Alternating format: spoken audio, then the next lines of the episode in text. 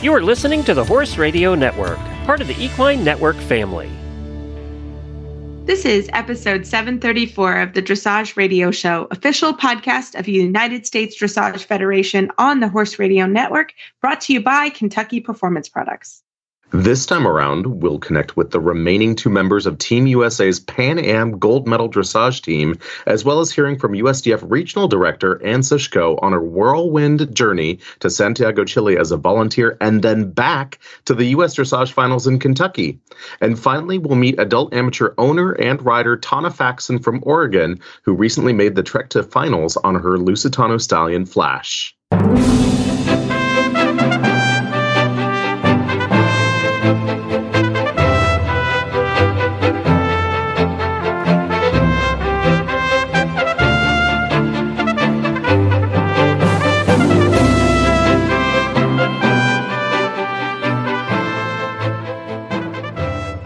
This is Reese Koffler Stanfield from Georgetown, Kentucky. And this is Noah Rattner from Sherwood, Oregon. And you're listening to the Dressage Radio Show.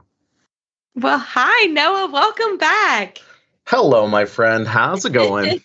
we're good. We're we have everyone been enjoying our second date together. That's what we're calling it. Uh, Yeehaw! Yeah, I know. We're glad to have you back. This has been fun. It's it's uh, we got through our first show, and uh, this has really been been a pleasure. We have such a fun show, but I'm excited. You have been all over the place. What have you been up to? Oh my goodness! Uh, it has been a busy couple weeks since we did our first show, and uh, I've no. been um, I've been a little bit of a pinball back and forth across the country, and I'm home right now for a brief and shining moment, and I'm relishing in the being at home moments that I have yes. Uh, yes. before we pick up and, and get on uh, get on with the show. I just got back from uh, West Springfield, Massachusetts, uh, where I was announcing at the Equine Affair, and it was their 25th anniversary um, in West Springfield, which was really awesome. Um, I feel like everybody's having like big milestone anniversaries this year, like all these big events and the Federation, and it's pretty cool. Like, apparently, there was a lot of good stuff going on, um, you know, 25, 30, 50 years ago. So um, it's, it's and even and 10 years ago. Yeah, there's a lot happening. Yeah, I love it. Yeah. So tell us about it for people. I, I have not been to Equine Affair in Massachusetts. I've been to the one in Ohio, but tell us a little bit about what is Equine Affair? What did you do? Because uh, it's a little bit outside what you normally do. Well, you know, it is just a really cool event.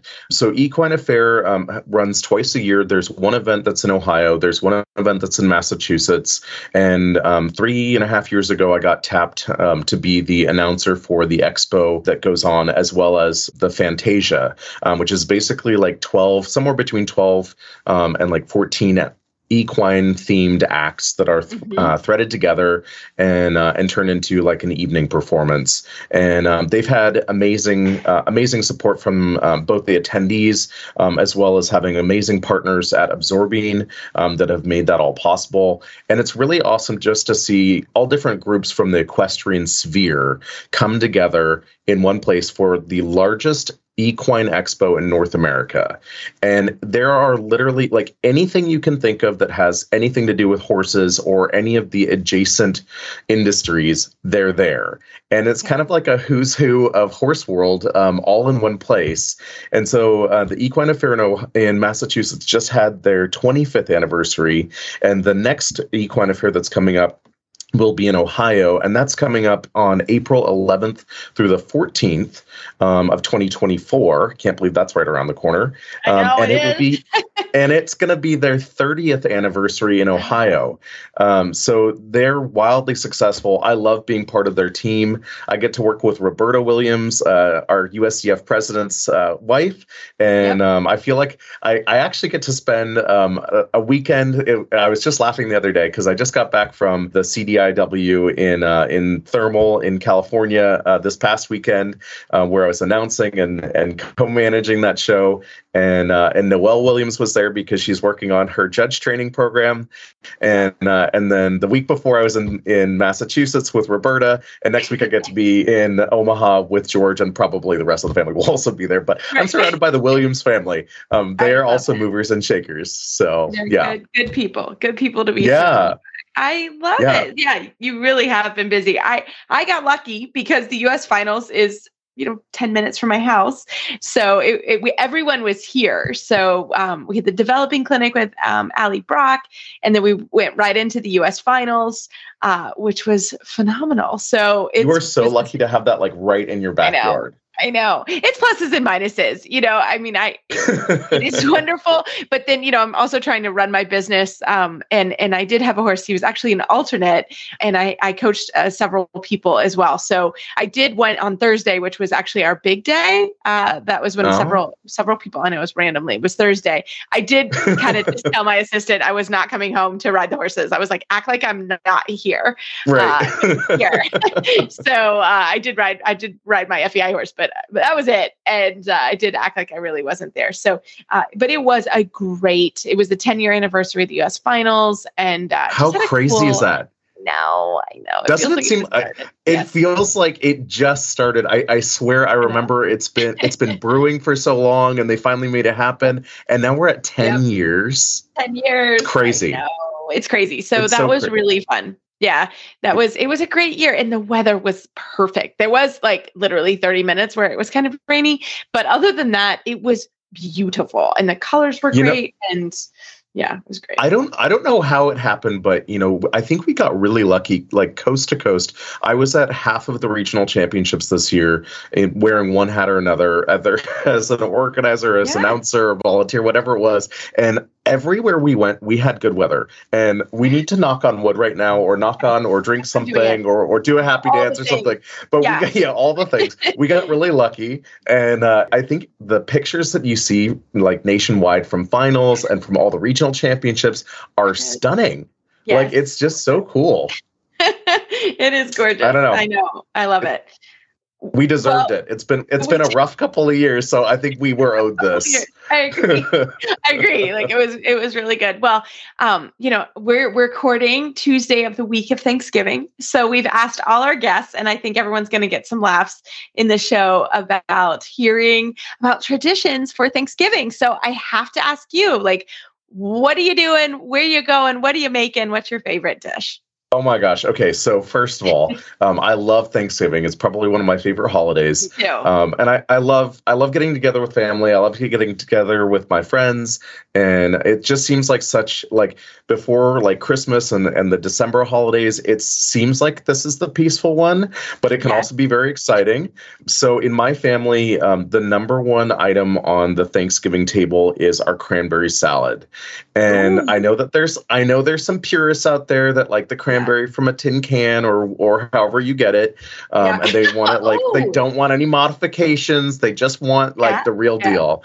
And there, I'm I'm not knocking that at all, but uh, I love our cranberry salad, and I might just throw that to the website so that people can have oh, a look at it. To, but it I want to know, yeah, it is Rattner family tradition, and it's one of those things. I've been watching some of the food shows this week just because they're entertaining, and uh, and you see people putting mayonnaise and things that don't Ooh. should not have mayonnaise mayonnaise. Ooh, and yeah. then I was I went back and I was grocery shopping last night for the items that go into the cranberry salad. And I was like, well, yeah. some people would probably scratch their head at this. We don't put mayonnaise in it. Don't worry. That's not one of them. I was um, thinking I was but, like, what? Uh, one of the crunch factors that goes into it is celery.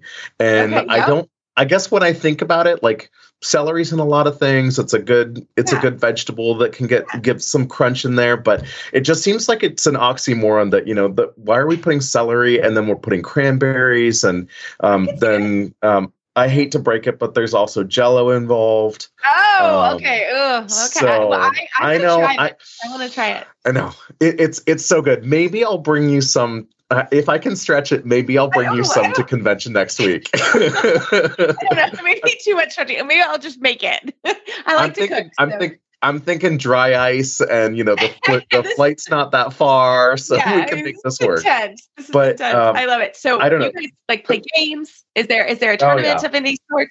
Yeah could feel it. Well, so I, I think in my family, um, you know, we're all we've always been um, a fan of Boggle, and oh. uh, I love our family loves word games. I think we probably did Scrabble a while ago, um, but I grew up playing Boggle with my family at the counter, and that was kind of like the after dinner thing that happened. Is like, okay, clear the table, um, get the desserts all out, and then the Boggle uh, box came out of the closet, okay. and. Uh, into the, like the wee hours of the morning, um, yeah. and it is very competitive. Um, and here, I don't know I, Boggle. I think, I've never played okay, Boggle. Well, it's another word game and it's like all these like letter cubes um, that are in a box and it goes onto a grid and you shake the boggle board and the letters fall into position and then you have to make words out of them oh and, okay. um, i don't know i love it, it it's it's fun and when we were little kids we we used to um, we used to reposition the letters um, after the after you'd shaken the box. And um, and then all, then all the letters were facing the same direction so it was a little bit easier. And then yeah. when we were when we were young adults uh, my mom finally threw down the gauntlet and she said yeah so now the way you actually play this game is you shake yeah. the boggle board and then you leave the letters where they are. So you have to figure oh. out what words are whether they're upside down or sideways or whatever. Eh, it's way more challenging so fun. What's, oh what's gosh, good in your family? It. What are you guys doing? Well, my brother and uh, my sister-in-law and my two nieces are coming down from Michigan. Uh, so, and now all the kids are I think we're ranging from 15 to 10. So now we're getting into like, you know, I think there's some uh, Taylor Swift friendship bracelets being made. I think, yeah, there's gonna, we're painting things. Like now it's a little bit more activities. Uh, they like to do oh. dances. So uh, I'm sure there will be a theater production of some sort Very that, that the girls will, will do. Yeah, for sure. Uh, and then we are doing like a paint party because my niece, it's her birthday last week. So uh, we always celebrate oh, her fun. birthday. Yeah, so we celebrate. We don't go there because it's li- literally right before Thanksgiving, and so they come down and and so uh, Friday is my niece's birthday celebration. So we do cake and and we're going to the cut and paste paint place to to do things. So Ooh. should be really fun. And that uh, sound fun.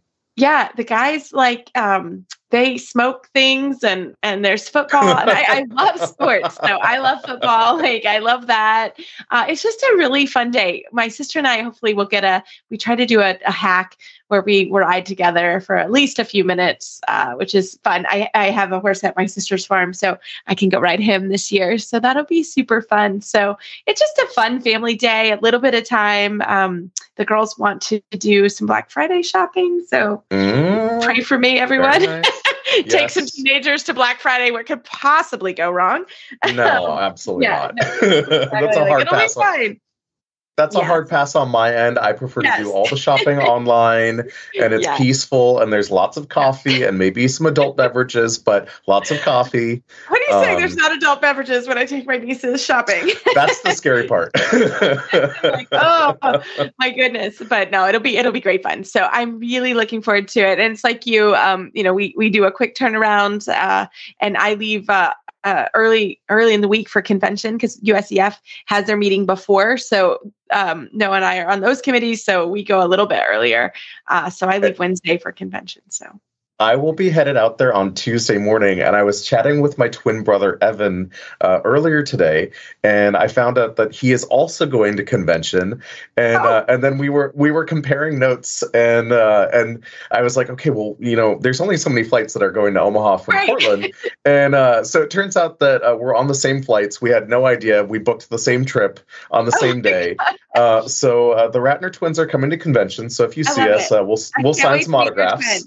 yeah, want to. I want an autograph. I can't wait to meet him. Can't wait to meet, meet him. Well, we're gonna have lots of laughs at convention. Yeah, we're gonna have lots of laughs together at convention. So we will update you guys uh, with all of that. But we have a great show. We're gonna get into it because uh, it, it's gonna be a fantastic one. So we'll have a quick commercial break from Kentucky Performance Products and get the party started. Frequently asked questions brought to you by Kentucky Performance Products. Question My friend was telling me that supplementing with omega 3 fatty acids decreased the level of inflammation in horses with arthritis. Is this true?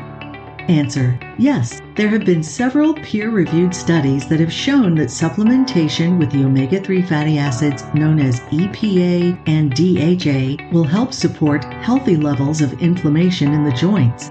The best source of EPA and DHA is fish oil. We often recommend adding a high quality omega 3 fatty acid supplement, such as Kentucky Performance products, contribute to the diet of horses who struggle with joint pain and stiffness. A KPP customer named Sarah recently posted a review sharing her experience with Contribute. She wrote, I recently swapped my Western dressage and cow horses over to the joint armor and contribute. Astonishing results! My horses are moving beautifully with more impulsion and suspension in their gaits. You can learn more about Contribute and omega 3 fatty acids EPA and DHA at kppusa.com. Got questions about your feeding program? We can help. Email Karen at questions at kppusa.com or call us at 859 873 2974. Well, tonight we are in for a real treat. We have the 2.0 version of the Pan Am gold medal team from Chile. We have Sarah Tubman and Christian Simonson. Hi to you both. Hello, hello. Hi, guys. well, we will start, Sarah. We'll start with you because uh, you are a veteran. You are also a gold medalist from the Pan Am Games. Oh, goodness. Several years ago, and I can't remember the date. 2019. it's okay. It was pre COVID. When was it? So, Sarah, tell us about yourself and your wonderful horse, Apple. So, first, Apple and I have been together now actually since right before the 2019 Pan American Games. We found each other when he was a small tour horse. So I had the opportunity of riding small tour four years ago. Um, oh, I think the Pan Am the first time was maybe only six or seven months after I had got him. So we were a new combination. And since then, Apple and I have been on a whirlwind of a journey to um, International Grand Prix together. He is my first really big time Grand Prix horse. So we've learned a lot, learned a lot, um, but had some great experiences along the way. We've had the opportunity of going to Europe a few times, um, and now uh, the amazing opportunity to be on an American team for the Pan Ams again this last year. So uh, yeah, we now I think know each other inside and out, and uh, and he's a, uh, a, lovely stallion that kind of doesn't know he's a stallion. Uh, so he's super fun to have, and um, and I feel really fortunate to have such a, a cool horse as my partner. That's amazing, Sarah. And I think I saw you guys at one of your first international outings together in Temecula. Uh, that must have been right before um, before your your first run at the Pan American Games. Is that right? Yes, yes. So we are originally from California. So when we were making the run for the first Pan Am Games, um, we did all of the selection trials in California. So it's Temecula, Burbank, all of those. So yeah, I think you are right. You probably announced at one of my first CDIs with him. Um, I remember. So yeah, a lot, a lot's happened since then, but um, it's been a crazy fun journey. I, I still pinch myself all the time when I think about the things we've been able to do. I certainly remember that, and that that, that horse is a memorable horse, and uh, and you guys have had quite the journey together. Tell me about your connection with Jerry and Summit Farms, and uh, and how you and Apple came uh, to find this partnership together. Yeah. So the short story of this long story is um, I had a very large training business in Orange County, California, I think over 50 horses in training. And a gentleman called me off of my website, like online, and said that he has always dreamed about riding dressage and wanted to be involved and wanted a dressage horse. Would I call him back? So I called him back, and he was very interested in this Friesian horse. Um, and I is an older gentleman that had never ridden dressage before, only done cutting. And so I was a little cautioning him about maybe a Friesian as his first horse. They're great horses, but they are very hard to sit. So trying to teach someone how to sit the trot that's never sat the trot on a big moving Friesian, I mean, that's a little challenging. Um, so I kind of cautioned him a little and told me to send him videos. And so then the next day he called me back and said, well, kind of lied to you. I I already bought the horse. okay. um, did you? Uh, how's the vet check? And he said, what? I'm like, okay, oh. we're, okay, we're starting really from the beginning. So um, that's kind of how Jerry and I's relationship started. The horse showed up and was a lovely horse, and Jerry was an incredible, very humble man um, that showed up every day, and he said he wanted to learn from the bottom up how to pick the horse's feet, how to clean the stall. He wanted to watch and learn um, and watch me ride the horse, but he wanted to learn every part of it. And he showed up in a kind of beat up Jeep in the same Quicksilver t shirt with Levi's on every day, very unassuming. Um, and and I remember one evening after I had 50 horses in training, so there were some late evenings. Um, so mm. one evening he had said, "You know, Sarah, I have I have ran huge companies and I've never met anyone that works as hard as you. Why are you doing this? Funny, I ask myself that every day. and I said, and I said, well, you know, I don't come from money. I, you know, haven't married money, still haven't. Um, and, uh, and I said, so Shots fired. to death. But no, no, no, it's fine. It's fine. I think that's not the point of it. Um, but uh, I said, you know, my I, ha- have to make this happen. I have a dream. I want to be on a team. I I want to represent the United States. So I'm going to make horses, and I'm going to make money and sell horses until I can afford to buy the horse of my dreams that will make this happen. I'm not I'm not going to wait till someone like drops it in front of me kind of thing. Um, and I said, okay, well, if you ever need any help making your dreams come true, let me know. But I have to be honest, I had a lot of amazing supportive clients that said similar things. And so I, um, it didn't really register with me at the time. So I had gone to Europe to do a horse shopping trip for a sales horse and had found a nice Grand Prix horse. And I said, you know what, Sarah, just get brave go and you call every single one of your 50 clients and you ask them for $10,000. you know, just do it and see yeah. what happens. The worst thing is they're all going to say no. And you know what? At least you tried. So I got brave, and the first person I decided to call was Jerry. And I had this whole spiel, and I was shaking and nervous to ask. You know, like asking for money in general is not my thing. I don't like it. And uh, after I got done with my whole spiel, he said, "Okay," and I said, okay, you know, like oh. what now what? And he said, okay, but I'll I'll do it. You don't need anyone else. And I mean, I think the phone almost dropped because I didn't really Aww. know that he was able to do and support like that. Just, I mean, I guess this is where you don't judge a book by its cover. And so the rest is history. That horse actually didn't work out, but that started the whole conversation of of starting this partnership together. So one thing led to another, and I found Apple actually on another buy horse buying trip that wasn't meant to find Apple, and uh, and it's been magic ever since. I love it. I love that story. I just got chills. It's fantastic. Well, Christian, I'm going to bring bring you in as well because I have known you and you've been coming on the show since you were a young rider. So uh, I was maybe a junior rider. I don't remember, and I just it was thrilled when you made the team. So, Christian, can you um, introduce yourself to anybody that's new here in the show? And uh, we want to hear all about your story as well. Yeah, that's gonna be a hard to follow. That that story of Jerry always gets to me. Uh, I know. Pretty, I think we're all like incredible. Christian, uh, Christian knew Jerry too. So yeah. Oh, you knew Jerry too. Yeah. Oh, I yeah, I love I got it. To meet well, Jerry love- when I was uh, in California. Also, he was a really incredible man. I love it. We, we just love to honor people, especially here on the show now. So, uh, so Christian, tell us about yourself because you've been in this game now a, a long time as well. Yeah, um, I'm Christian Simonson. I'm 20, 21 years old um, from California. I have been a young rider and a junior, just kind of coming up the ranks of dressage. And then this past uh, October, I was fortunate enough to be on a, a Pan American team with with Sarah, and um, yeah, that's that's kind of how it is at the moment. Yeah, now I'm hoping to be the U25. Tell us about tell us about your horse. Uh, so I uh, rode Son of a Lady at the Pan American Games. He is like the ultimate Energizer Bunny. I don't think I've ever seen him tired, and he uh, we've had him for two years now. Um, his plan was actually never to be a, a small tour horse. He was supposed to be one that I was going to take some time and make into a U25 horse, but he's just kind of come into the role. And after the first, you know, three months that we got him, he actually went to Aachen. He and I went to Aachen together um, and got uh, a podium in Aachen for the first time as, a, as an American. Um, and so he's just kind of always been kind of been the wonder horse that could, and he's taken me all over the world. I've been really, really fortunate to ride him.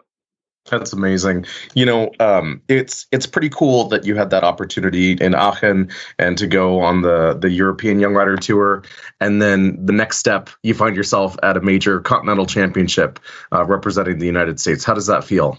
It was pretty exciting. I I think I was 13 or 12 or, or 14 maybe when I wrote. I have like all of my goals.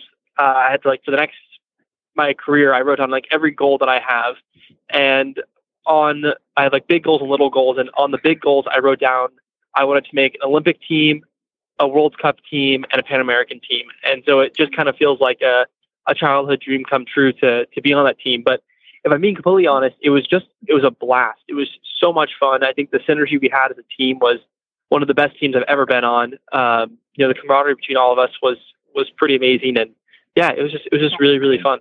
So Christian, you're also you're uh, on this four-person team. Um, you're you're the the junior member of the team, um, but you're also the only one riding the small tour, and that's a fair amount of pressure because of the way that the Pan Am format works. Um, and it also meant that you were the first rider up centerline for the U.S. What was the pressure like for you on that? Yeah, I think there was there was a fair amount of pressure, but um, if I'm being completely honest, I was just pretty happy to be there, and I think I've been more nervous for when I was. Uh, when I was at probably like a, a young rider competition than this competition for some reason. I think that it's like such an honor to be able to represent the United States and to be on a, a senior team like this. I mean, this was a plan to compete on this team that was two years pre-show. We were thinking about qualifying for this team. So to finally get there, I, I just felt so excited and grateful that when it came to competition day, I, I had um, the the pressure was was kind of a, a privilege in a way it's amazing. And it, it's it's so cool that this was the outcome. You know looking back at the scores and and the you know the scoreboard for all of the competition down in the in santiago and seeing you blew the competition in the small tour out of the water. You had 73 almost 73 and a half in the in the Prince george and you were well over 2% ahead of the next competitor. In the in the i1 you were almost 5% ahead of the of the second place competitor. I mean what what what were your feelings? I mean, you you mm-hmm. you had this on your to do list. This was on your on your Olympic punch list, and you just blew it out of the water. How how'd you feel about it? I I just felt really grateful. I, I it was just it was such an amazing feeling, and I don't know. I, I just it it just really felt uh, a little bit surreal. I would almost say. I mean, it really has been a, a childhood dream, like I was saying, and there's been a huge team that have been you know nurturing me, especially from the USEF. Um, and the whole pipeline they've been having me put on. And so to have uh, to be able to produce those kinds of results for the team, for my personal team, and for Team USA, I just was so so happy, and and I just could not uh, be more grateful to Sonny also for him putting on his A game uh, day after day while we were there. Oh, fantastic. It was fun to watch your guys' journey. So, Sarah, I wanted to ask you, talking from Christian last year or last time you in 2019, you did the small tour. What was it like to do the big tour? The, at this Pan American Games? You know, um, it's it was actually it was very cool. It was not, uh, you know, it wasn't a huge goal of ours this year to go to the Pan Ams. It was we had planned on just go and keep making your Grand Prix better and see what happens. Um, but I think it's it's a very cool thing to have happened because I don't know if they're going to continue to have small tour offered in at the Pan American Games. Um, but it it is also great because when I went, um, we had a full team of small tour horses. We had no big tour horses on our team. Um, and we were all newbies, and none of us had been to Europe, and none of us had represented the country. And so, you know, USEF does such a great job developing us as riders and really thinking about the future. And I think that decision that they made that year for us and for myself to be on that team and and again because our you know our senior riders and our our you know A-list riders had had kind of secured our Olympic spot so then they were able to use something like the Pan American Games to give us more exposure and give us the international experience and the traveling and the riding on the team. Um, I mean, it's just incredible. So riding this time big tour, it was really special. It was fun. It, uh, it was fun to be there again. And uh, I, I also feel very fortunate that in the last few years, since the last Pan Am, where I really was a real, real newbie, like I was telling someone I was my first Pan, I'm Christian's such a cool cucumber, but I mean, I was so freaking nervous. It was ridiculous. Um, I thought I was at the Olympics. I mean, for me, it was the Olympics, you know? So here I am riding Prix St. Georges Olympics four years ago. Um, and since then, um, I, again, through USEF and, you know, my team kind of setting us up um, for success and for the future have been able to go over to Europe and ride at Aachen. And I mean, I know Christian can probably second this. Once you ride at Aachen, nothing is scary. Nothing. Nothing yep. is scary.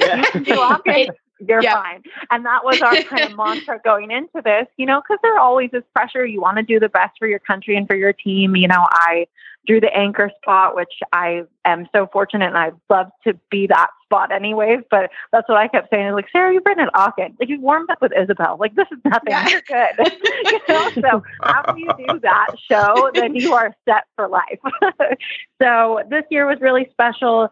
Um, the only thing that was one of the main differences this year opposed to in 2019 is my sponsor, Jerry, who I spoke about earlier, is no longer with us.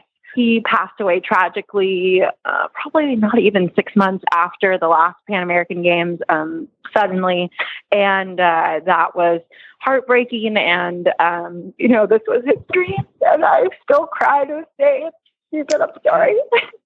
Oh, but, no. Uh, so part of what we did, and I put a little thing on Instagram because I don't think everyone can see it when you're on live stream. But um, we had little uh, pins or like brooches made, and so I was able to ride with Jerry at uh, this Pan American game. So that was really special. And you know, his family has been super supportive, and you know, it's a scary thing to have happen you know, the owner of your horse to suddenly pass away. That kind of, we had this whole plan set up. So, so special that the Ibanez family, um, who owns Summit Farm, has continued to support me and these horses. And I'm just so grateful. Um, I always say it's kind of like, unfortunately, it's kind of like inheriting a so- like if I inherited a soccer team. I mean, yeah, it's kind of cool, but I mean, and how to learn to get excited about a soccer team. Okay, woohoo, you know. So I am so appreciative to this family that has really stepped up and they're so excited. And his grandson was able to come, who's kind of the heir to everything, um, along with a couple of the other family members. So it was really special to have them there. So um, yeah, just super fortunate. Oh, that that's heartwarming, and it's it's it's it's bittersweet. And I think that he would be so proud of the accomplishments that you've you've made, and and what um, a tremendous height you've taken this horse to. So uh, it's it's amazing that you're able to ride for Jerry, and and I saw that and mm-hmm. uh, got a little choked up myself. Um, yeah, and I, yeah. I think that uh, you have you have a special connection to that horse, and, and I'm every time I see you guys go up center line together, um, it makes me smile. So, oh, Christian, yeah, thank you. Christian, you got to go to the Pan American Games. You landed in Santiago, and I happened to be scrolling through one of my social media feeds, and I saw the unboxing of Team USA swag. Tell me what it was like to open something that said Team USA, and that meant you. What was that like? Um, it was pretty awesome. Uh, I must say that the Team USA swag that we had, I was so excited um, they had like when we were in training camp, they gave us a little preview of it, and I was like, "Oh my goodness, this is going to be the coolest stuff ever." Um, and then, you know, of course, I, I was filming while I was opening it, but I think when you when you see that, you know, we see the tag that says like Christian Simonson, Pan American athlete, you know, division equestrian. It's you real. Like you're yes, yeah, yeah. You're like, oh my gosh, this is real, and you're like, I, I'm an athlete. This is awesome and and and you really feel like you're a part of, of Team USA, you know, along with every other discipline like uh, you know gymnastics, boxing, swimming, rowing, surfing, and yeah, you just you just feel this huge sense of of unity with all the other sports, and also you feel very patriotic, and it, and it's uh, yeah, it's a pretty it's a pretty cool feeling. Were there any athletes that you were looking forward to seeing or that you knew were coming either within the horse world or outside uh, for any of the other Pan Am sports? that you got to see? Yeah, I uh, briefly watched uh, surfing a little bit, but they, they did okay. And then on the equestrian side, I've been following the um, the jumping team, so they were under some serious pressure, and it was it's been uh, it was really impressive to watch them go and kind of climb themselves out and you know do what they need to do, which is qualify uh, for gold for Paris. So that was that was a pretty almost like blockbuster uh, series of days to watch, and it was it was really really cool. It was it was a stellar performance uh, for USA in in Santiago, and it was so exciting to see both of you guys succeeding. Um, you didn't get to ride your freestyle in Santiago, but uh, tell us about that ride and and the music and your floor plan, um, and when we get to see you do it next. Yeah, I yeah, I, I, didn't get to ride the freestyle, but in all honesty, um, you know, Sunny was still feeling good, and next day we got to practice some some Grand Prix movements, so that that kind of made made my day. Um, uh, he was he, or he had a break, and then and then we got to. He was so fresh that we had to ride him, and he was like, "Let's do it." Um, but so I, I don't know if I will uh, ever unveil that freestyle because, of course, now we're we're hopefully knock on wood going to the U25. Um, so maybe on a on another small tour horse. But it was um, I will take some of the movements from that freestyle and hopefully put it into a U25 test or U25 freestyle because it has some really cool movements. It has uh, double pirouettes to lines of twos, and so hopefully we'll make them lines of twos and ones, and just some things that I think really highlight uh, things that Sunny does well. So hopefully I'll take um, bits and pieces and kind of make it into something new and exciting yeah, Christian, can you just do me a favor? Explain why you didn't ride the freestyle. So if people are like, "Why didn't you ride the freestyle?" It's a little bit confusing in a team in, in team environment. So can you just explain that to the listeners? Yeah, no problem. So so I uh, unfortunately didn't get to ride the freestyle because if all what was it, Sarah? If all top ten, if all yeah. top fifteen members yeah. are there's a rule placed, the small tour rider has to be dropped in favor of the Grand Prix riders. Is kind of how it went. Right. Um, yeah. So that that was kind of the reason. So because every basically because everyone in Team USA rocked they it. did well. Yeah. Um, yeah. Exactly. Yeah. They they just they just happened to pick uh, Grand Prix riders instead, which was a huge also was a blast for me because I got to watch everyone go. Um, yeah. and so I honestly was just and with face paint and the and all kinds of decorations yeah. on it. I got to go all out and you know very patriotic. And, and yes, I, I see exactly. and, and um and you know Sunny was still feeling amazing after it, and he had two incredible days. So for me, it was like right you know, I had two amazing days. I had this like childhood dream come true, and I get to wear face paint the next day and cheer on my awesome teammates. Like, yeah, was, your pressure was, was off. I, yeah, I just wanted to clarify that that everything was fine. It was just it was we did so well as a team that you had to step back. So uh, yeah, it's a good problem to have. yeah, exactly. yeah. Well, Sarah, you had a second place finish in the Grand Prix. You had a third place finish in the Grand Prix special, and then the pressure was on for individual medals on on the freestyle day. But we had two Americans finish in the top five in the freestyle. Um, tell us about your freestyle, and you have a pretty bold pattern, a, a, a solid floor plan that starts with a start value of nine point one six. Tell us about your freestyle. So I have been using the same freestyle actually now um, through last year. So um, it's a, a fun freestyle to recognizable music that most of the time gets the crowd going and clapping a little bit. Um, I really love my freestyle because we were able to design it um, to really highlight what uh, Apple is really good at. And um, in the beginning, we were using it really to help build his confidence in the Grand Prix. So um, it's fun. I do twos on a circle into a very difficult line of, of half passes. Um, same, I do a, a double pirouette into one tempies. Um, there's some fun passage in there, and um, it's just a really fun freestyle to ride. Um, I was so happy with Apple's performance. I mean, he showed up. We had personal bests in the Grand Prix and the Grand Prix Special, which is what we've really been working on the last like six months prior th- this whole summer. So that was a huge highlight for me with some of the best scores in our piaffe passage work that we've ever received. And I was so happy with him in the freestyle. He was a little tired, so we missed our one tempies, and so that kept us right off of the podium but I couldn't be more happy for my teammate Anna Marek. I mean, that girl worked her butt off and um, she rode the wheels off her horse. So she deserved that place up there. And I was super happy for her. Um, like Christian said, it's it was a really special team atmosphere. Um, I've had the opportunity to be on other teams, um, Nations Cup teams and Pan Am teams, and it's not like this normally. so it was really special and really nice to have four people that really became friends at the end of this and just happy and cheering each other on. I mean, I'm, pre- I'm pretty sure if you came down our bar now, you wouldn't know that we were at the Pan Am. so, um, so that made it really fun. Um, and, and just a really great group of people with talented horses and super grooms, you know? So, um, that was a great experience it looked like a great experience. And we can't thank you both for for always you're always so generous with your time with us here at the dressage radio show.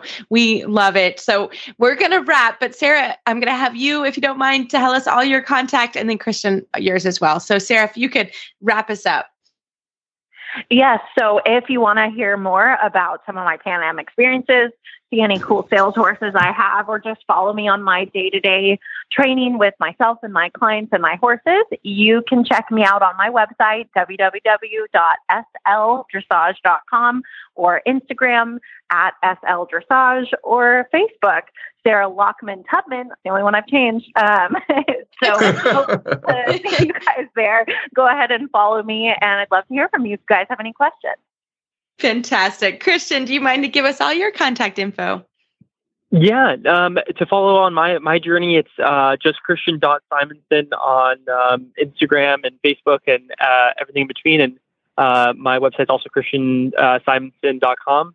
Um, and yeah, it'd be uh, hope hope you can follow along on the journey.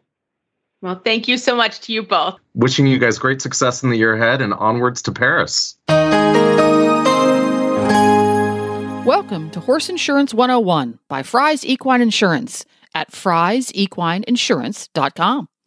Glenn here, founder of the Horse Radio Network and host of Horses in the Morning. One of the most requested segments we've gotten from listeners is about insurance for your horse and your farm. Susan Strauser is here from Fries Insur- Equine Insurance and has been helping us with a five part series on insurance, helping us all understand what we are buying and what we need. If you missed the last four segments, if you missed the last three segments, we discussed horse mortality and health insurance, liability, and farm insurance, and you can find them all at horse horseradionetwork.com slash insurance. If you missed any of them, the players are right there. It's very easy for you to go take a listen.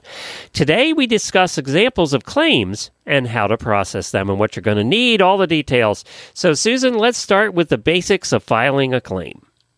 Very good, Glenn. Um, you know, anyone who has insurance long enough is going to have to file a claim. And the best way to navigate is to know some of the things that that'll make the process easier for yourself and for the people that you're working with. So my suggestions would be is first of all, report your claim right away. So if you're dealing with a policy on your horse, um, there is a requirement in the policy that you report any accident, sickness, or disease even if you're not going to make a claim for reimbursement. So, our rule of thumb is typically uh, the second time you called the vet on the same incident is probably the time that you need to be contacting your insurance agent. Oh, so even uh, if, if, you're, not talking, filing a claim, you contact you. Um, yes. Yes. Okay. Very good. Yes. We need to um, get your adjuster involved so we make sure that everyone's making good choices for the horse. Um, now, if you are filing um, or if you have a liability incident, which is injury to a third party or to their property, you should contact your agent or policy claim department immediately to give any relevant relevant information the who, what, when, where, um, and never negotiate with an injured party or commit to them that the insurance company will pay any costs because this is up to the insurance adjuster to determine what is covered or not covered, or even if you're liable for that payment. Now, for a farm claim, which is typically your property coverage, uh, you do need to assess damage and then call your agent or the policy claim department to report the damage. And then the claim adjuster will determine if it is a covered loss within your policy. So once you've um, reported the claim, your next step will be gather any documentation to substantiate the the damage or cost of repair or the um, health uh, costs associated with a horse.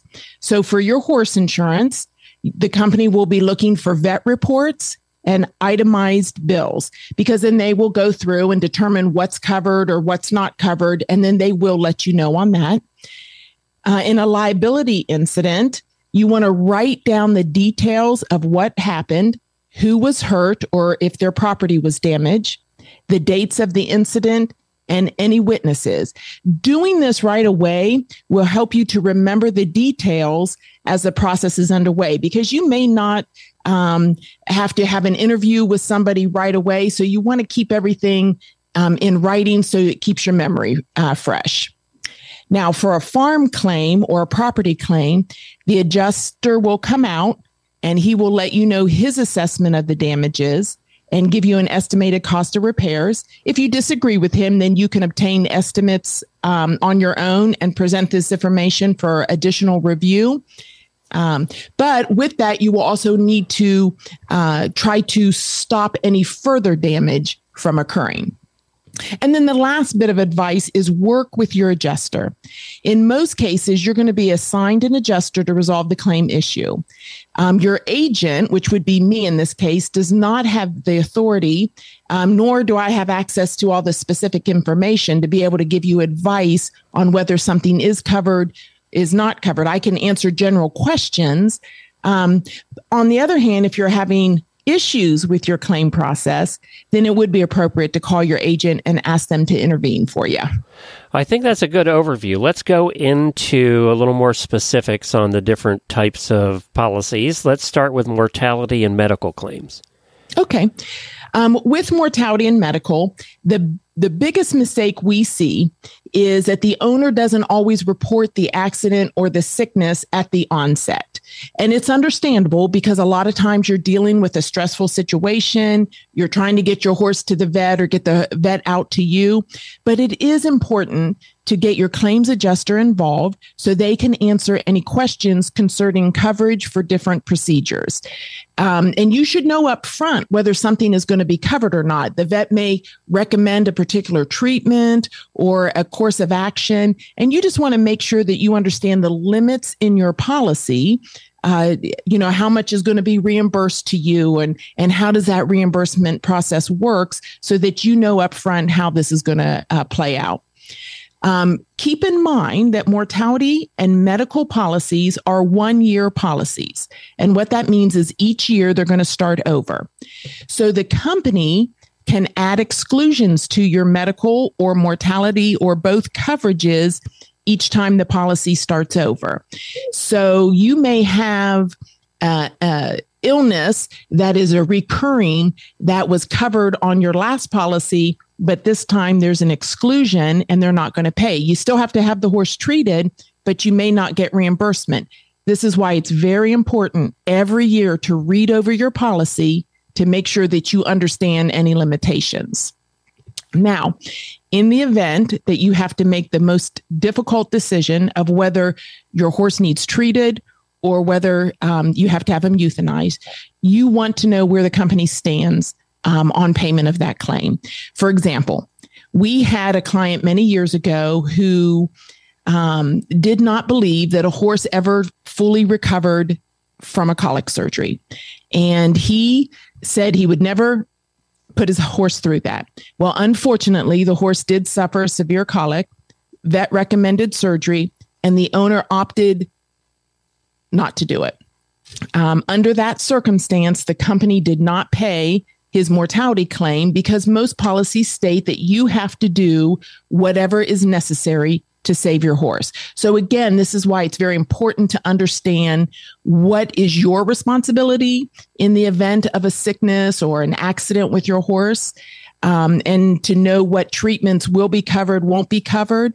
And it's also very important for the owner, the vet, and the adjuster to be communicating with each other so that um, each one of those people within that decision will be aware of the limitations of the policy and what is best for the horse. Because in the end, the companies want what's best for the horse. All right. That I mean, you explained that very well. Well done. All right. So liability claims, which I think is a trickier area. Yes, liability claims um, come up when a third party is injured or their property is damaged. So your policy is de- designed first to defend you if someone brings a claim against you, and then they will pay up to the limits of your policy if you are found negligent. Now, the company can opt to pay, say, medical bills or damage, say, to a vehicle or your property without the injured party having to file a lawsuit. But this is the, the discretion of your insurance adjuster and the insurance company. You should never try to negotiate a claim payment on behalf of the company. Um, so you don't want to ever promise payment or, hey, we'll take care of all of this. Um, you just need to let your adjuster do his job and uh, get all the information together that he needs to fully understand what is going on. So, um, another important aspect is to understand who is an insured underneath your liability policy.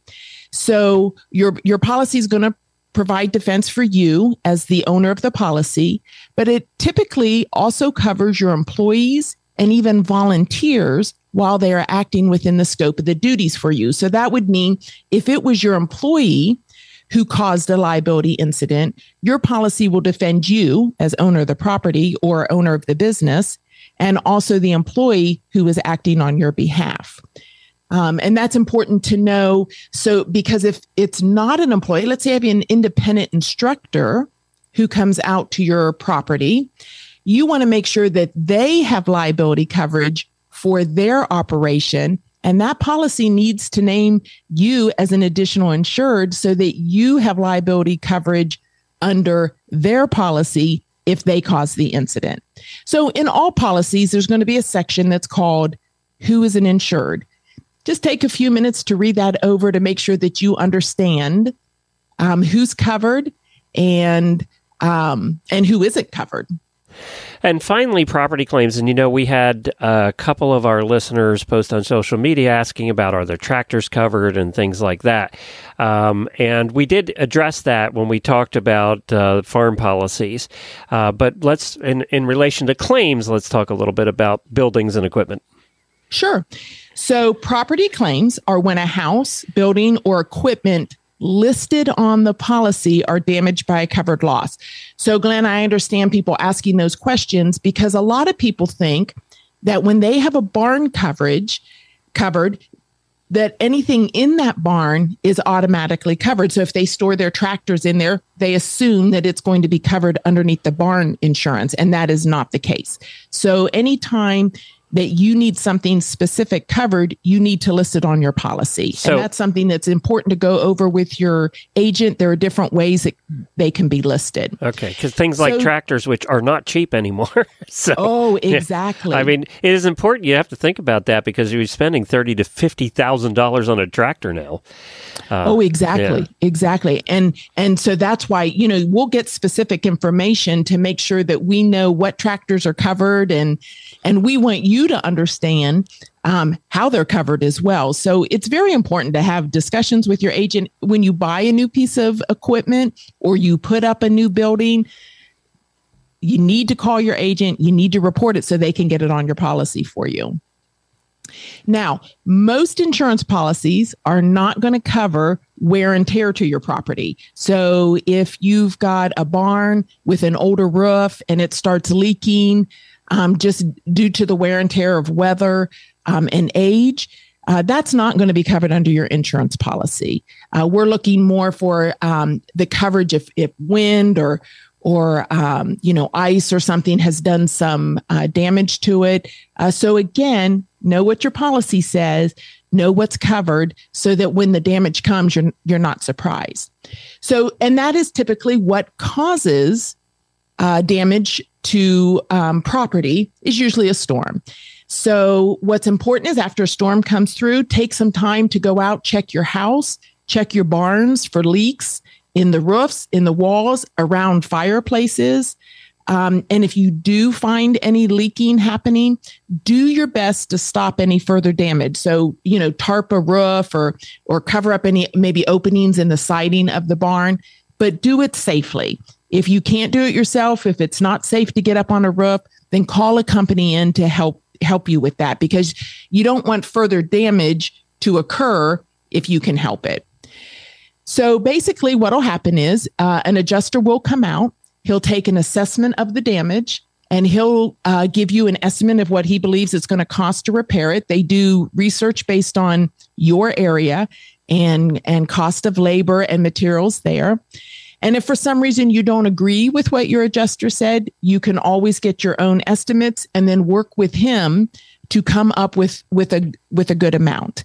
Um, if you have to have repairs done before your adjuster can come out, uh, be sure that that the contractor is taking pictures and taking notes before and after the repair because you'll need to be able to show the adjuster exactly the condition that it was in and what was done um, to to repair it, so he can determine whether it's a covered uh, cause of loss on your policy or not. You know, another big thing that we see that people don't understand all the time is farm policies and most homeowners policies are not going to cover flood damage. So if you live in an area that is prone to flooding or in a floodplain, you need to get a separate policy to cover for um, loss or damage due to a flood.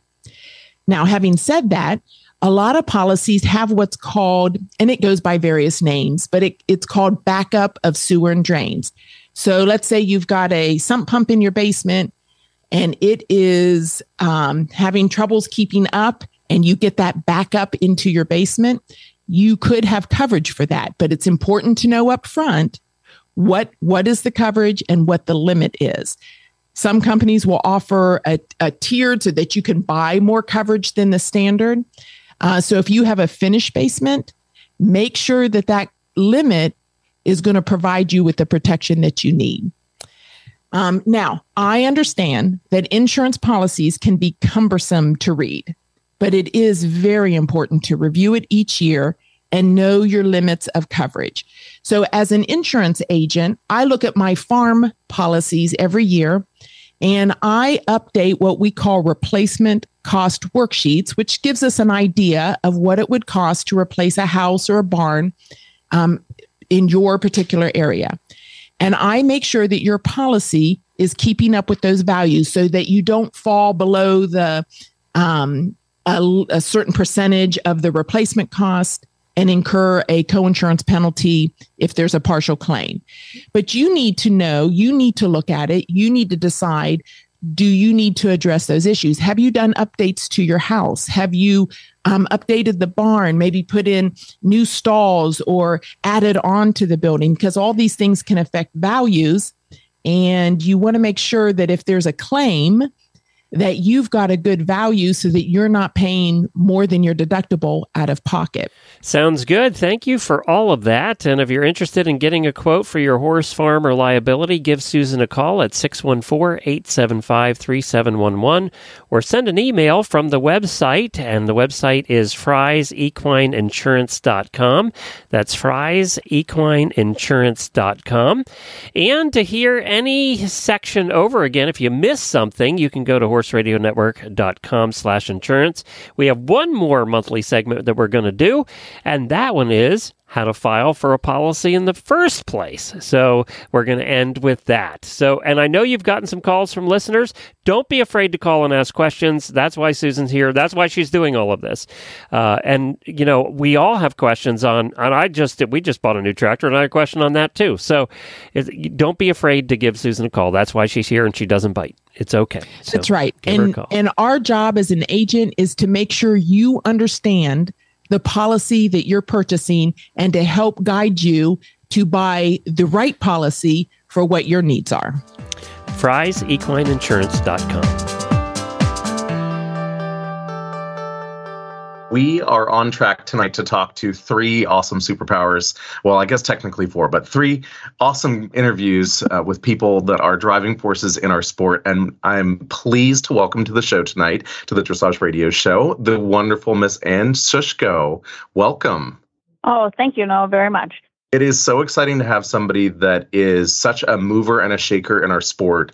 And um, in my family, uh, we used to call my mom the mega mom. And that's how I see you is kind of the mega mom of our sport because you are an organizer, you're a regional director, you're a show manager, you're a show secretary, you're a technical delegate, you are the mother to a USDF medalist, you are a grandmother to USDF medalists. I mean, I don't actually know anything in the sport that I can think of that you don't do. And this year, you also got to be uh, on the organizing committee for the World Cup finals in Omaha. And most recently, you just got back from Santiago, Chile. So um, I have so many questions that I'd love for our, our listeners to get to hear about. Um, but tell me, what's the highlight of your year so far? Oh, as as far as the shows go, I think – it's hard. It's hard to say because they've all been so different and unique in themselves. I really basically, I think I would rate um, my involvement at finals in Lexington um, just recently one of my highlights because there I got to see so many competitors from throughout the United States that I and have been in contact with as a show secretary or as a technical delegate, and to celebrate with them all of their um, uh, accomplishments from training level all the way up through Grand Prix. So, and to work with just a fantastic group of volunteers. There's no greater joy in my life than working with other people who love the sport and being at finals with so many people from throughout the United States who just give of their time so willingly and travel from all over the place um, at their own expense. Um, it just brings joy to my heart and just really shows how much dressage is thriving in the United States, right from training level all the way up through the top levels of our sport. And Anne, I got to see you several times in the finals, and we were so blessed this year with great Kentucky fall weather. That was awesome. But I, I did feel this year was even more special because it was 10 years of the US finals. And uh, it was so cool to see the same volunteers and a lot of the same faces. And everyone had, I think, a really good show this year. Uh, I thought that I thought that that was a phenomenal U.S. finals. Oh yeah, I it I couldn't believe it was 10 years ago that it started. Um, and was my first involvement with it was that very first year um, as a scribe for four days um, and got to work with Horse Show Office and Kevin Bradbury with that. But then I can't even remember when the weather was like that. I no. my raincoat only came out for like half an hour, um, and other years I've been soaked to the skin numerous days. So um, yeah. this was great, and it was it was just a wonderful show. I do think I saw you in that half an hour. That was when I saw mm. you because we were both in yeah. I was like, yeah, that was a half an hour. that, that was no photos, no photos. It didn't happen. yeah, we won't talk about that. Yes, that was actually it was for the uh, first level freestyle uh, uh, open, or first level freestyle. Yeah, we were we were in, but it was so good, and we, we were, were, kind of laughing about it. But it did it did warm up pretty quickly. It I love did. It. The sun came out and there was no snow. So that was a blessing right there. No snow.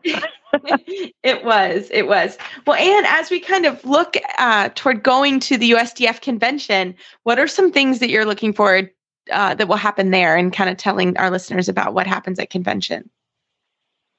Convention is something not to be missed. When people say they don't want to take the time to convention, I'm just floored. It is probably one of the best experiences I've ever had as far as being involved in the sport. It was convention actually um, that got me excited about being involved um, with our sport. I just remember the very first time I went, I was actually walking through one of the waiting areas. I was waiting for my daughter to get out of a meeting, and this very kind lady um, and a gentleman were sitting at a table, and I was just standing there with my suitcase, and she turned and looked at me and said, "Are you here for the convention?" And I said, "Yes, I am." Um, and she said, "Why don't you sit down and have a glass of wine with us?" And I looked at her and I thought, "Hmm, she looks so familiar." Oh my goodness, it's Lilo Fore and she didn't know me from Adam. and she said, "No, no." And I said, "No, no, I don't want to intrude." Um, and she said, "No, no, come and sit with us. This is Mr. Rockwell, and I'm Lilo Fore, and we want you're here for a convention, and we want you to sit down and have a glass of wine." And I have never forgotten that that welcoming Aww. feeling of you know just sharing the joy of the sport. So there was you know the FEI level judges inviting little Anne Sushko from Iowa, who rides at training level, um, to sit down and talk about our sport. Omaha this year, with it being the 50th anniversary of USDF, I can't help but be excited about it. Omaha is a great city. Um, region four is the best region, and as far hey now, hey now, easy, easy. no, no, no, be, be nice. Those um, are my words. It's, it's just a wonderful place. And now we're back to a full convention with lots of educational sessions, so many opportunities for people to sit down and talk face to face and share ideas. You know, we haven't had that for a number of years now with COVID. Mm-hmm. And this being the anniversary year, why not come and celebrate with us? Yeah. Yeah, sure. You know, I, I, think I think it's exactly what you said, Anne. Is that um, you know it, it it's so crazy that we spend so much time in competitions and in traveling and everything, and that you know we get to convention and you get to see people outside of the barn, and it's mm-hmm, almost right. foreign, and all of a sudden you're talking with somebody and you're like, I know, I know them and or you mm-hmm. hear them you hear them talking in a forum or in in one of the educational seminars. Um, and it's so great to to just be able to like have a casual conversation with somebody um, you know at one of these shows. And then at convention we actually have time to connect with them. And uh, and right. I love that that's something that that brings our community together. Um, and the 50th anniversary of USDF is is just such a special milestone. Um, I I have to ask you because you've been doing this for a minute how how many years have you been a member of USDF um, I have no idea. I really, I really don't know. I don't want to give a number. Um, oh, come on! I, I, no, that's something. I, that's something to be proud of. I know, but no, I really have. I have no idea. Um, when you get to my age, you sort of lose perspective of time. Um, I joined. I joined USDF. I joined a GMO under the advice of Lois Heyerdahl who was my first dressage instructor. And she was giving clinics at our barn. And we were talking, and she said, Well, if you're interested in the sport, you need to join the GMO. And we talked about that. And honestly, I'm a joiner. I like to join organizations and support them. Um, and being a volunteer is what I grew up with. I mean, it was just expected in our family that you volunteered, that you know if you have a time and you have the talent then you give it back to to others who you know and help them bring them along I love but that. yeah it fantastic. would have been a long time ago because we started working with lois let's see my daughter would would have been about 12 so she's 42 so it's probably been 30 years or so that i've been yeah. involved with it yeah it's been a good ride huh it's been a good run it, it's been, it's been a great run and i you know honestly i'm you know, you mentioned my daughter, but she's the one who got me involved in this. Um, so I lay all the blame on her as far as all of the time that I spend with. Well, and your daughter, we love her too. She's also a regional director, Heather Peterson. So you guys have a huge, y- you guys have been such a huge part of the sport and the governance and seeing dressage improve and and mature in the United States. And and she'd um, say I, and she'd say she has the best region too. So yeah, we're, in a three, we're in a three way fight for that now. well, know, we might like be arguing it.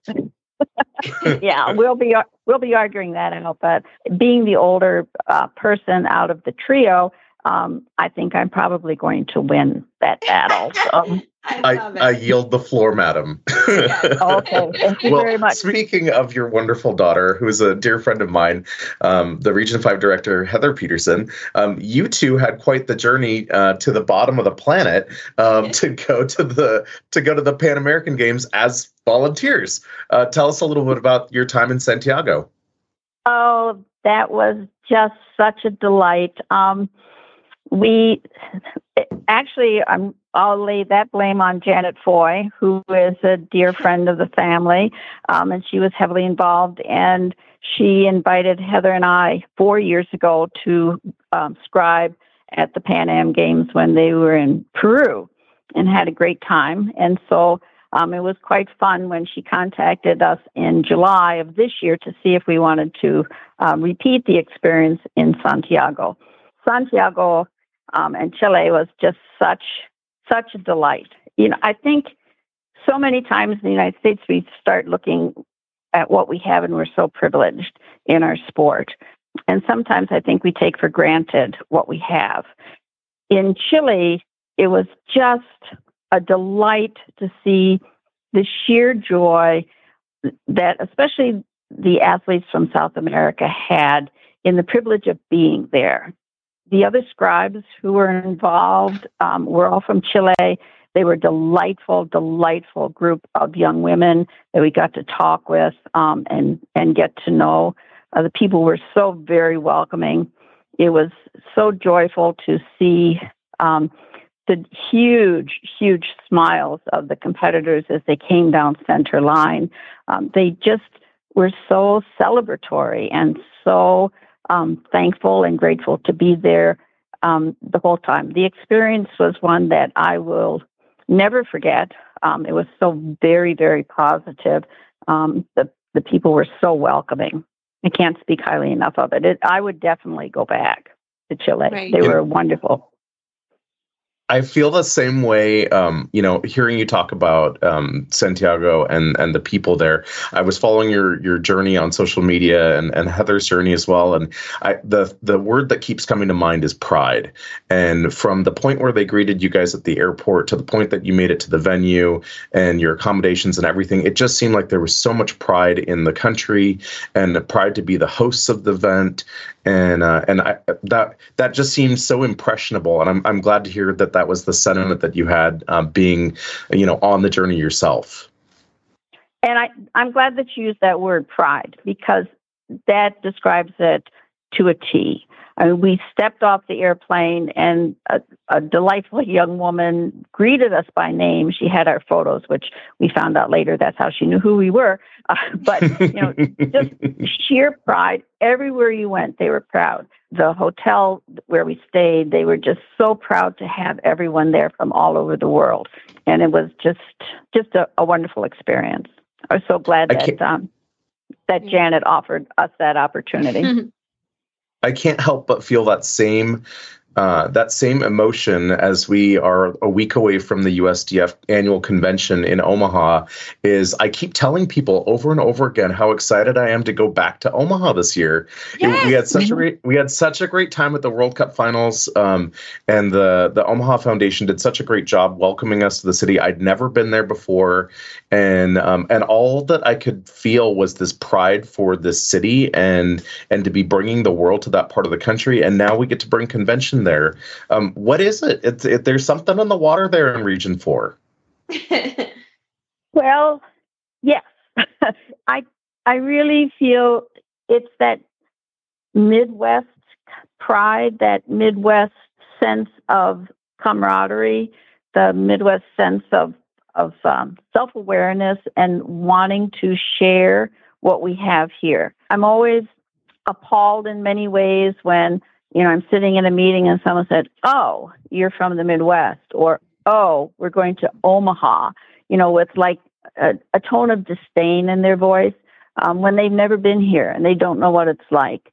It, it's just very welcoming I, I, think we do take a lot of pride in our region, and we have some great riders. We have great horses, and we have great instructors and trainers, and it's going to be a top-notch um, convention for sure. Yeah, I, and I, there's totally a lot of things. Yeah, there's a lot, a lot of things to do there too. Uh, when we were there for the World Cup, I, I, don't think the zoo will be open, but the art museum is fantastic. There's great food. I think amazing Cirque du Soleil, yeah, amazing food. Mm-hmm. Cirque du Soleil amazing is in town. mm-hmm. Cirque du Soleil yeah. is in town, so there there are tickets available for that. So there's actually a lot going on, uh, which is phenomenal. So I love well, it. and Cirque du well, Soleil is it's right there. It's right right oh, at really? the hotel. You know, you just yeah, it's at the CHI Health Center. walkway. Yes, that's yep. the Health Center, just like World Cup was. So you just cross a walkway and you're right there. Oh, yeah. fabulous! Yeah, it's a it's yeah. a great town. There's lots going on. There's and it's walkable and it was safe. Uh, you know, I we had a we had a great time. We we had a blast there. So I I also know about Omaha. It's a, it is a kept secret for sure. Don't forget to bring your coats though, because it yeah. is oh, it is going to be the end of November, early December. So it could be cold, but it could be very nice as well because it was 60 here the other day. So that was sage nice. advice. Yeah. well, and we are we are just on the tip of uh, of Thanksgiving here, and then by the time our listeners hear um, all of the amazing stories and all of our guests um, that we had the pl- privilege to interview tonight, we will probably have already had Thanksgiving. But tell us uh, what the highlight of your Thanksgiving will be, and are there any special items, uh, whether it's food or games, uh, that make it to the to the Thanksgiving celebration in your family? Well, honestly, this year Thanksgiving is going to be very quiet at my house, having been in Chile and then only having been home for a few days and then going to finals um, and then heading to convention. And then I'm giving in this year to pressure. I'm, I'm going to use the word pressure from my dear daughter. I will leave shortly after Christmas for three months in Florida to spend with her. I'm excited. I'm excited because that means I get to spend time with you too. So, yeah, so, so that so Thanksgiving, um, I'm hoping will see me finalizing the plans for transporting a horse to Florida and uh, wow. getting my dog ready to go. it's gonna be worth it. It's gonna be so fun. Yeah. Oh, I know I it'll it. be fun. Um, and it's a it's a different horse for me. It's not my horse that I'm taking because my horse decided to pull a suspensory, so he's on the injured reserve list. Um, but yeah, it'll yeah, it's my plan is to get all the leaves up out of my yard and yep. just enjoy a quiet time and, and finish a book that I've been working on. So. oh, I love it. So, are you guys are you cooking dinner or do you have a special dish that you like? Well, no, it's just me um, after my husband died a few years ago. But um, I did today at the grocery store get the fresh cranberries so I can make cranberry sauce. and yeah. yeah. I yeah. love the fresh cranberries. Oh, I love right. It. Yeah, so fresh cranberries and then probably that should be it. And then a nice long walk along the riverfront. Um, if it's since it's not supposed to be too terribly cold, and nice. um, helping out at the uh, food kitchen in in our town for the rescue oh, mission. Oh, so that'll be, just that'll cool. be cool. such a good oh, person. You're just such a great person. Oh, I'm like, not? I can't wait to stuff my face and watch football. you're, amazing. Oh, well, wow. Anne, we can't wait to, to see you next week in Omaha. We're going to have a really good time and in Wellington. Stay tuned, everyone. There'll be stories, I'm sure. Um, but Anne, okay. if, if, if, as a regional director, um, if, if people are in your region and they need to get a hold of you, how, how do they do that? Oh, most of them know. um, yeah, um, yeah, they're they're pretty. My the people in Region Four are really very good about reaching out, and they know that you know they can contact me on my personal email, um, and then also the USDF, the Region Four email address that's there, um, and then also you know lots of them text me on my on this phone number. So they're awesome. they're very good about reaching out. We're very um, really try to communicate in the region. So, and they know Thank that I for- want them to support the sport, and yep. but that the key is having fun and enjoying enjoying the journey. Well, thank you so much for coming on the show and being such a great example for all of us thank you for a decade of being a fabulous volunteer at the finals. I think it's it's so commendable that uh, that we have such extraordinary volunteers, and beyond that, to represent our country as a volunteer um, in in another foreign place um, is truly exceptional. So thank you for being uh, such an incredible steward for our sport and for being an ambassador for our community. We we are greatly um, appreciative of that and grateful for what you do for our country. So thank you. Well, thank you. Thanks very much, you you guys. I love this program, and uh, you always have such interesting interviews with people and share so much information. I just deeply appreciate all that that you guys do for sharing the love of our sport and and helping it to grow. And tonight, you're one of them. Yes. have a, Whoa, surprise. Have a, have a wonderful Thanksgiving, and thanks for joining us. And we can't wait to see you next week in Omaha. Okay, well, thank you. And everyone who's listening, they better be there at Omaha because it's going to be fun. As horse owners, we spend a lot of time on the road. Let US Rider help keep you covered. Our equestrian motor plan offers fast, reliable, nationwide service from our highly trained roadside assistance team. 24 7 coverage for both you and your horse. Membership includes horse trailer servicing, towing, flat tire repair, even on dual wheels battery assistance, and lockout service on any vehicle in your plan. We also have your equine companions covered with referrals for emergency vet services, farrier referrals, and emergency stabling assistance. Get peace of mind on the road for you and your horse. Join US Rider today. Well, hello, hello, hello, my good friend Tonna Faxon, and welcome to the Dressage Radio Show. Hi, I'm happy to be here. Well, Tonna, you have an amazing horse, and uh, and you've been a good friend of mine for so many years. And it's so exciting to watch you guys uh, blaze trails in the Pacific Northwest, uh, and also make the journey all the way to Kentucky uh, and have such amazing successes there. Tell us about your phenomenal horse, Mister Flash. Uh, thank you, Noah. Uh, yes, he is phenomenal. I have a terrible crush on him. Um, we uh, we uh, purchased him in the uh, the spring of 2022. Uh, he was in Florida with Sabine Schut-Kery, and I had made the decision at that point that I was interested in finding a high quality Iberian stallion uh, to bring to the Pacific Northwest, not only uh, for me to compete, but also to market him and build him as a successful breeding stallion here in the United States. I, I think it's important uh, for us to help build the Iberian breed here in the U.S um, because I think they're great adult amateur horses. So uh, enter Flash into my world, and it's been just an amazing ride, uh, literally, uh, ever since we found him. Yeah, it's a, it's a, uh, it's a great partnership, and it's fun to watch because you wear multiple hats um, with this horse, and um, and I think that's a, a, it's a unique situation, but also something that I keep seeing as a pattern in our country, uh, which I think is equally awesome. Which is we have adult amateurs that have these have capabilities um, as far as owning the horse, um, and have amazing partnerships with their trainers, um, and being able to share the ride with their trainer. Um, tell me a little bit about your partnership partnership uh, with Flash and uh, and and what experience he's had um, over the last couple of years that you've you've now gotten to take the reins with. No, you're absolutely right. I do wear a lot of hats, which I thoroughly enjoy. Uh, when we were thinking about buying Flash, I decided that it was very important if I were going to really promote his breeding career uh, to its utmost that it was important for him to not only be competed by an adult amateur, but also to be out there with a professional. So I talked to my trainer, Sarah Gammy, who is also located here in Oregon with River Run Equestrian, about sharing the ride. And uh, so at some shows, she is competing him, at some shows, I am.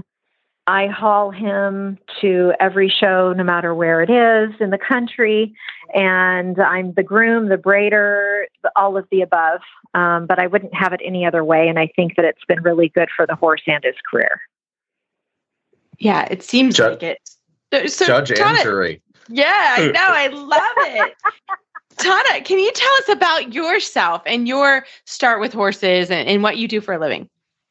Sure. I grew up in the Midwest, and my mom and grandmother were both horsewomen, although they did not compete. Um, my father is a veterinarian, and when he was a young man, he wrangled horses at the Y Camp of the Rockies out in Cal- uh, Colorado. So I came by horses very naturally in my life, and uh, went up through the ranks more in the Western world, though. I started with 4 H and then showed quarter horses for several decades. Um, I took a short break and then decided I wanted to change disciplines and got into dressage.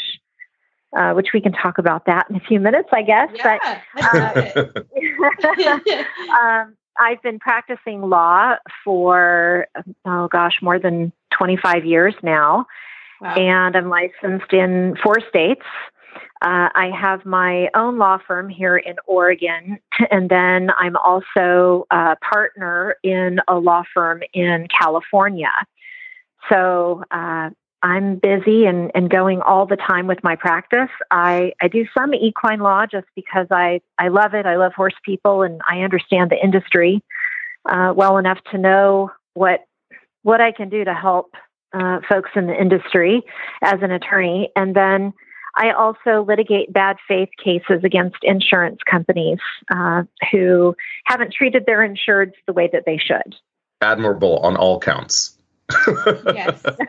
and, and and and truly truly admirable Tonna is uh, is that I, I see you at all these competitions you were saying how you're the braider and you're the hauler and you're the groom yeah, and, and all of that but then I see you in the arena on your horses, and it's magic. And it's so much fun to see you succeeding. You were just at the regional championships at my farm here in Oregon, which is always fun to have.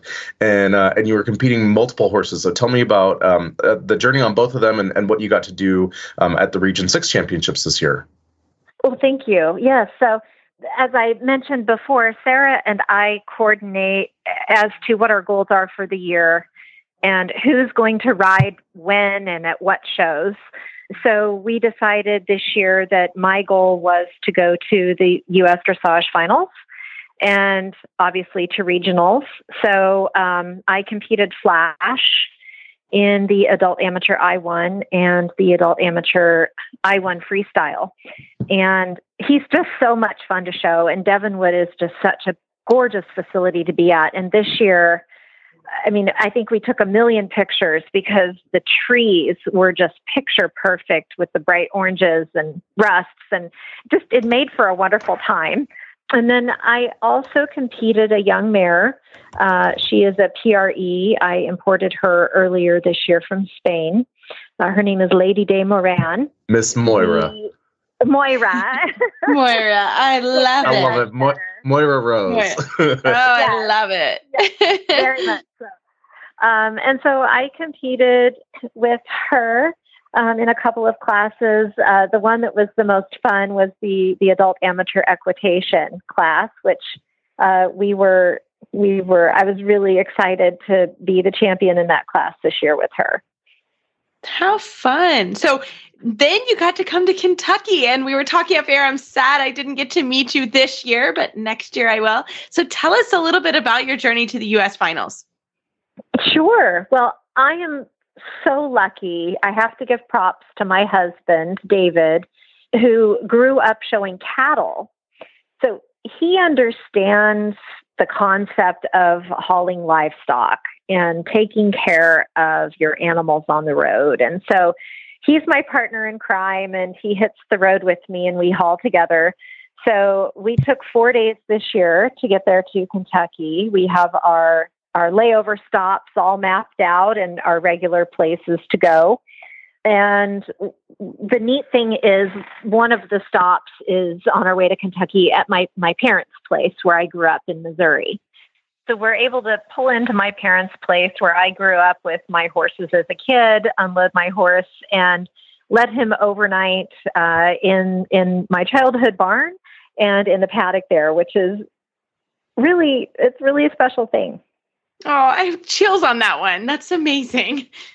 You know, it's it's so cool that you have this opportunity uh, to go to the finals and to win at regionals on uh, on your small tour horse and to bring your young horse out. I mean, you were the youngest horse in that whole field um, of a packed uh, regional adult amateur equitation final, and you stole the show and it's it's so cool then to see you hop in a trailer and go a couple thousand miles across the country and have the whole setup and pull into Kentucky and rock it there too. Tell me about the the journey to Kentucky and uh, and what the ride's like, um, you know, in in the in the big stadium. Sure, uh, you know it was a great trip. We're lucky. Flash travels really well. I think he actually likes it um, and and all the attention too. Um, my husband drives most of the day. Uh, we have Wi Fi in the truck, and so I can stay on my laptop and keep up with work. And then I'm not too terribly behind when we pull into Kentucky and unload, and then the focus goes back to Flash. Riding in that in the Alltech arena is it's just so fun. I mean, I just I can't describe it as any other thing it's hard not to have a huge grin on your face when when you get to walk into that beautiful arena with your horse. Oh, that's, that's amazing. It's so cool. And I love hearing how you are able to delegate all the things you do. I think that that is amazing. And you're really an example to everyone that you can do it. You can be successful as a rider and, and uh, be an an amazing attorney. Truly, um, I I preach this to all my working students and all my kids of like you can do this. And so, what advice would you give to people um, as they're trying to juggle their busy lives and their horses? Oh gosh, that's a really good question. um, I just talked to like school kids about it. That's why it's on my mind. right, right. I mean, um, be organized, plan ahead, surround yourself with really good people who are supportive. And if you do that, then the rest just seems to come naturally. Wow very very succinct. That's exactly what i would expect a lawyer to say but uh, yes. these these these words i know i know you live and breathe those words every single day. Uh, Tonna thank you so much for joining us. Uh, we loved having you on the show. Congratulations on an incredible season with all your horses and uh, we wish you a wonderful holiday. But before we cut you off for the for this segment of our show we have to ask you a little bit about your holiday traditions. Um, thanksgiving's just coming up at, at the time of us recording this so what do you have going on this week? Uh, what's on the menu? What are you looking forward to? And uh, tell us everything. oh my gosh. So you're going to laugh at my answer. Um, I'm still catching up on doing loads of laundry from being gone for 12 days. oh, understood. that, that's the it. one thing I don't stay, I don't keep up with. So I'm very lucky that my sister in law is hosting Thanksgiving this year because there's no way I could um, stomach having family coming in and seeing the state of my house right now. Um, we we would understand. Yeah, horse people will stick together. We get it. Yeah, yeah, we get it. Exactly. We're all like, uh, I have exactly. the same problem. yes. So um, anyway, we're we're going to family uh, in Dallas, Oregon for Thanksgiving, and um, I am not a good cook for turkey, so I self delegate um, appetizers to, to my list of responsibilities. So we're I going to make some wonderful appetizers and take them what, with us. Do you know what are you bringing? Do you know yet? Um, well, some some uh, probably what would you call it? Lowbrow. um, pigs in a blanket. Um, What's the best? I, I know. I make keep it simple. Come on. Cheesy. Um, they're little mini slider hamburgers. Um, mm. Are you kidding me? Mm-hmm. These are sound amazing. I'm like, oh, this sounds. No, she's like, she's like, well, I've got this lowbrow menu. I know, and I'm like, I love it. We're Bring like, it. Well, this is fine dining. well, so many people, you know, I think with Thanksgiving, you know, they do the really beautiful charcuterie boards and you know all of those things. And i mean i come from the midwest. I am one step away from jello salad. Hey, hey don't knock the, don't knock the jello. We're going to talk about that later. Don't knock the jello. It's there no, well, I love it. Tonna, it. we hope you have a wonderful Thanksgiving with your family. Thanks for joining us, and uh, we'll look forward to seeing you in the show ring next year. Keep your eyes out for Flash the Lusitano Stallion. Uh, Tonna, if the uh, listeners want to get in touch with you or learn more about um, Faxon Equine, uh, can you tell us how they can reach out to you? Absolutely, Noah. Um, so we're on Facebook um, at Faxon Equine. And uh, Flash, the Lusitano stallion, has his own TikTok page, which is yes. kind of for fun. Uh, and then we are just now going live with our website, which is www.faxonequine.com. And happy Thanksgiving to you as well and your families. Thank you so much, Tonna. Especially with performance horses, flies can really be a nuisance. Fly predators are a great investment of all the different poisons and insecticides and different things you could use. I don't know of anything that is more economical and more effective than Spalding fly predators. Well, this week in honor of Thanksgiving, we asked Sarah and Christian to stay on to kind of give us some Thanksgiving treats and what they're up to. So, Christian Simonson, what are you up to this week during Thanksgiving? Um, I will be uh, flying to go visit my my family uh, and spend time with my my sister and just get some good good family time in before the chaos of the season starts to begin. I love it. Okay, so uh, are there any board games? Like, what do you guys do during the Thanksgiving holiday? Is there anything fun or? We are a really, really competitive uh, Scrabble playing family. Oh, um, so that's I knew it. Also, I knew it. and also trivia. Uh, so now that I think about it, that's our two things that we always play during Thanksgiving that are a must. I love it. Okay. Do you warm up at all? Um, I'm actually the worst one of the group, I must say, if I'm if I'm being fully honest. So, I, and but I try to like make up for it in the trivia. Usually on the trivia, I try to be I'm up there with my dad.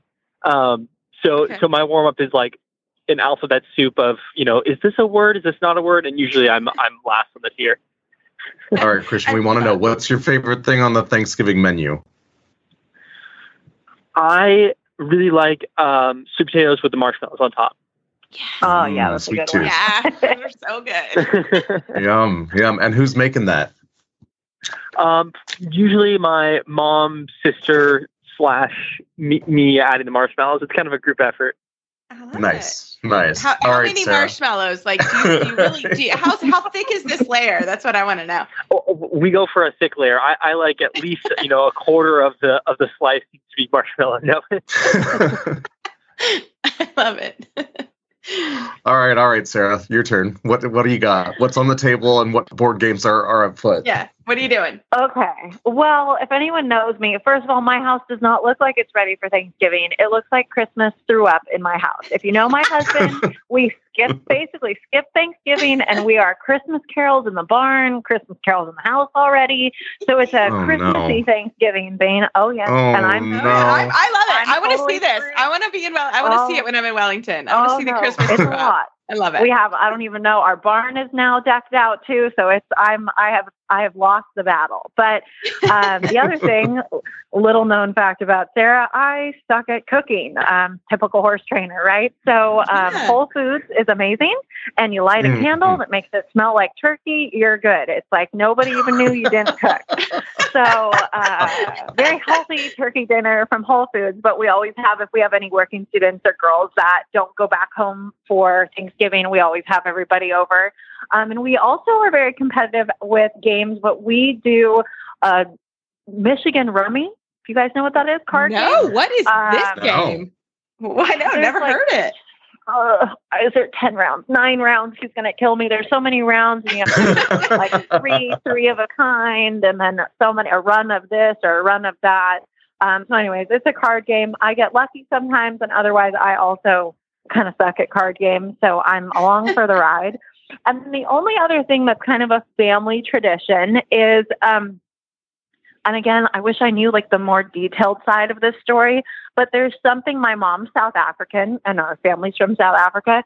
And one of the things that they like cherish are, is the wishbone. And now don't get grossed mm-hmm. out.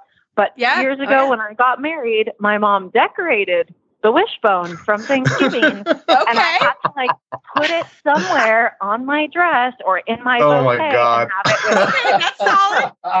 like full on bones on my wedding day. Bones. Uh. so we won't be doing that with the wishbone this year, but we do like do the, the traditional, you know, make a wish, pull the wishbone.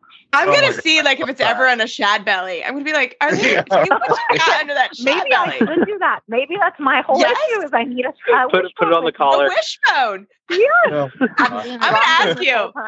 When I see you in Wellington, I'll be like, oh, "Did you get it? Like, did you just I'm gonna do it?" That? I love it. Okay, so what's your favorite food on on the table? So I also have a horrible sweet tooth, and mine is apple pie.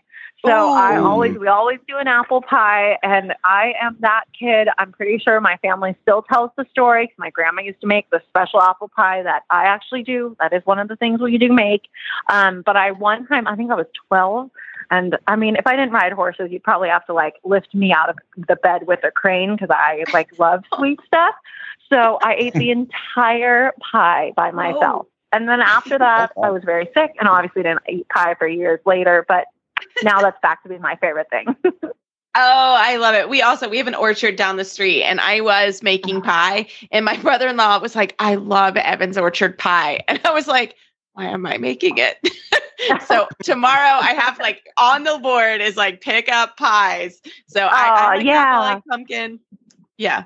I, love it. So I'm, I'm with you on the apple. It's delightful. Actually, I like pumpkin too. So, but I have to pick them up tomorrow. I, like I said, I was making them and now the orchard makes them. and it's great. So We're going to be cheersing you guys on Thanksgiving. Thank you so much yes. for sharing with us your traditions. And uh, and Sarah, you'll have to get back to us and tell us what the real rules are on that. Um, and maybe we'll join you for a round. Yeah. Perfect. I want to learn this game. Yeah. Awesome. Well, you guys have a great Thanksgiving. Enjoy your time off. And we can't wait to see you during season this year. Well, everybody, as always, we love your email and Facebook shout outs. Keep them coming. And please, if you see us at convention, we may be in the hotel bar. Yeah, please come and see us. Uh, Noah and I would really love to hear about to meet you. And uh, we will be closing down the bar most likely, and uh, and you should definitely come have a drink with us. Uh, at least say say clink clink glasses as we celebrate 50th anniversary for USDF. It's going to be a fun convention. It's going to be fun. Well, as always, you can find our show notes and links to today's guests on our page at horseradionetwork.com. Search Dressage Radio Show. Like us on Facebook, just search Dressage Radio Show. My website is maplecrestfarmky.com and my email is reese at horseradionetwork.com. And you can follow me on Facebook at noah.ratner, or you can email me at region6dir at usdf.org. And we'd like to thank our sponsor, Kentucky Performance Products, for all of the great things that they do for our sport. If you'd like to support our show and the Horse Radio Network, you can do that through our auditor page found at horseradionetwork.com. As always, we love talking with you and we look forward to our next show.